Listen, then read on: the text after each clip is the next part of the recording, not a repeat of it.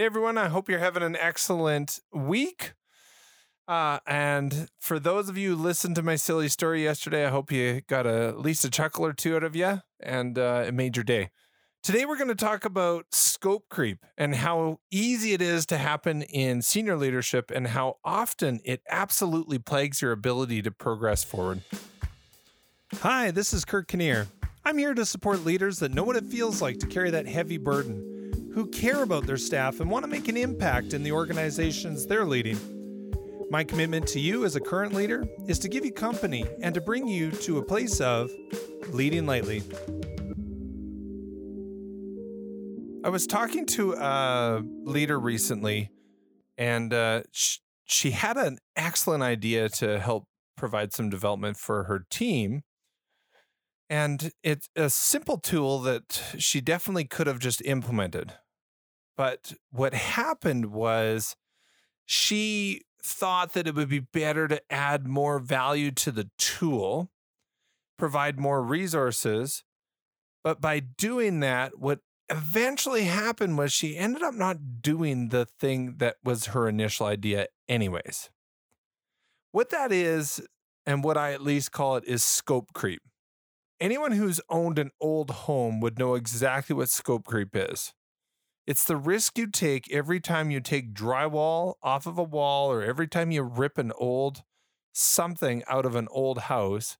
What happens is what started with patching a wall ends up rebuilding the wall and rebuilding the floor and then the ceiling and then next thing you know you got to do the whole the whole let's say it's basement. Uh, I just did some renovations in a basement, so actually I'm looking at them. But uh, next thing you know, you instead of just patching a wall, you've got a whole gutted basement and you got to rebuild the whole thing. That is what scope creep is. Now, let's put this in context. If instead of patching a wall in a whole basement, you were patching a door, which is n- attached, but it's not a part of the whole wall, you're just patching the door. The likelihood of scope creep is very uh, well, much less significant. However, the bigger the system that you're working on, the larger the scope creep can become. So, leaders have this dilemma a lot. I, I talk to a lot of leaders who have really good ideas, but then they systemize it to a place where they actually can't develop and deliver on the initial idea. This happens all the time. It's like, well, I want to fix this, but that's going to affect this and that's going to affect that. Next thing you know, you're talking about revamping the whole thing, just like what I was talking about with a with this basement. Next thing you know, you got to gut a basement, you got to rebuild the whole thing. And all it started with was an excellent idea, which uh, if you would have just implemented it quickly and easily, it would have provided some value, and probably not as much as if you gutted the whole thing, but it definitely would have moved things forward.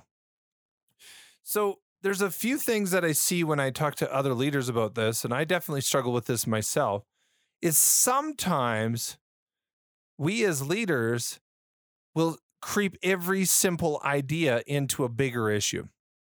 So sometimes it can be as simple as a yes or a no email.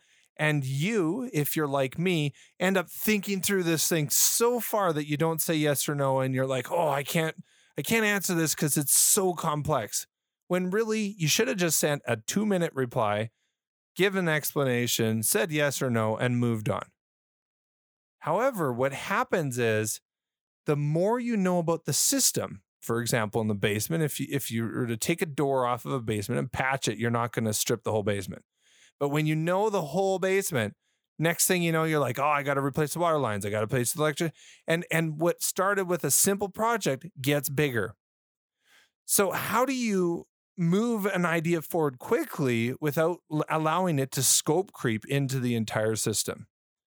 Now, systems framework is something that I find absolutely fascinating. In in my job, I often am trying to figure out uh, where all the strings are attached so that I can address one issue that'll affect more outcomes than any other issue.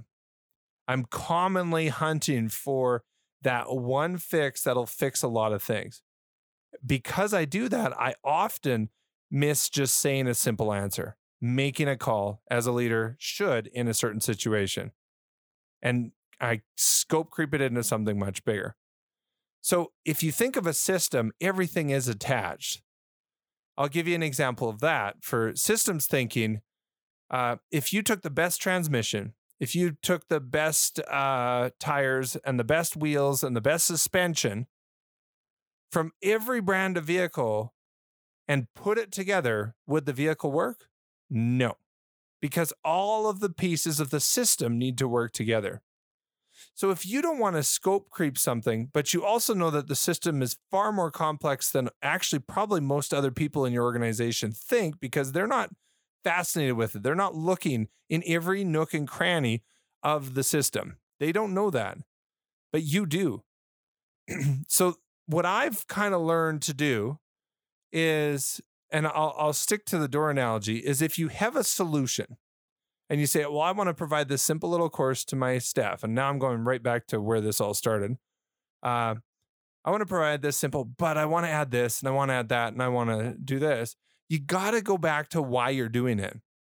If you really just want to provide this little touch of value and you want to roll it out quickly, you need to do it and not think about what it'll affect in the whole system. Now, you can only do that if you know that it's some little added benefit and not a major systemic change. For example, now I'm going to go back to basement suite. If you can remove the door and patch the door, then the likelihood of uh, that creeping into replacing a wall or doing a whole bunch of other work is much less. So, for example, if you're implementing something with your staff and it's training related, it probably won't make a systemic change. So, pull them out for a couple hours, do the training, and put them back in. Then pull them out for an hour, follow up on the training to make sure they're applying it because training without application is useless, um, and then put them back into the system. Does that make sense? But whatever you do, make sure that you do know the effects of it but don't let the scope creep destroy the potential opportunity that you've come to. Because in your mind, progress far outweighs perfection. So even if you think of the thousand ways this, this training needs to be better, progress means you get the training out. And if you're striving for perfection, you'll do it again in a in a year and that time you'll do it better. That's the mindset you have to have. Now, on the other hand, if you're if you are dealing with something that is a very complex system, you have to figure out where all the strings are attached. You have to chase the rabbit trails and you have to make sure you have every angle covered. Those are the decisions that are going to take longer. So you have to ask yourself as a leader, are you just working on the door or do you really need to rebuild the entire framework of that system?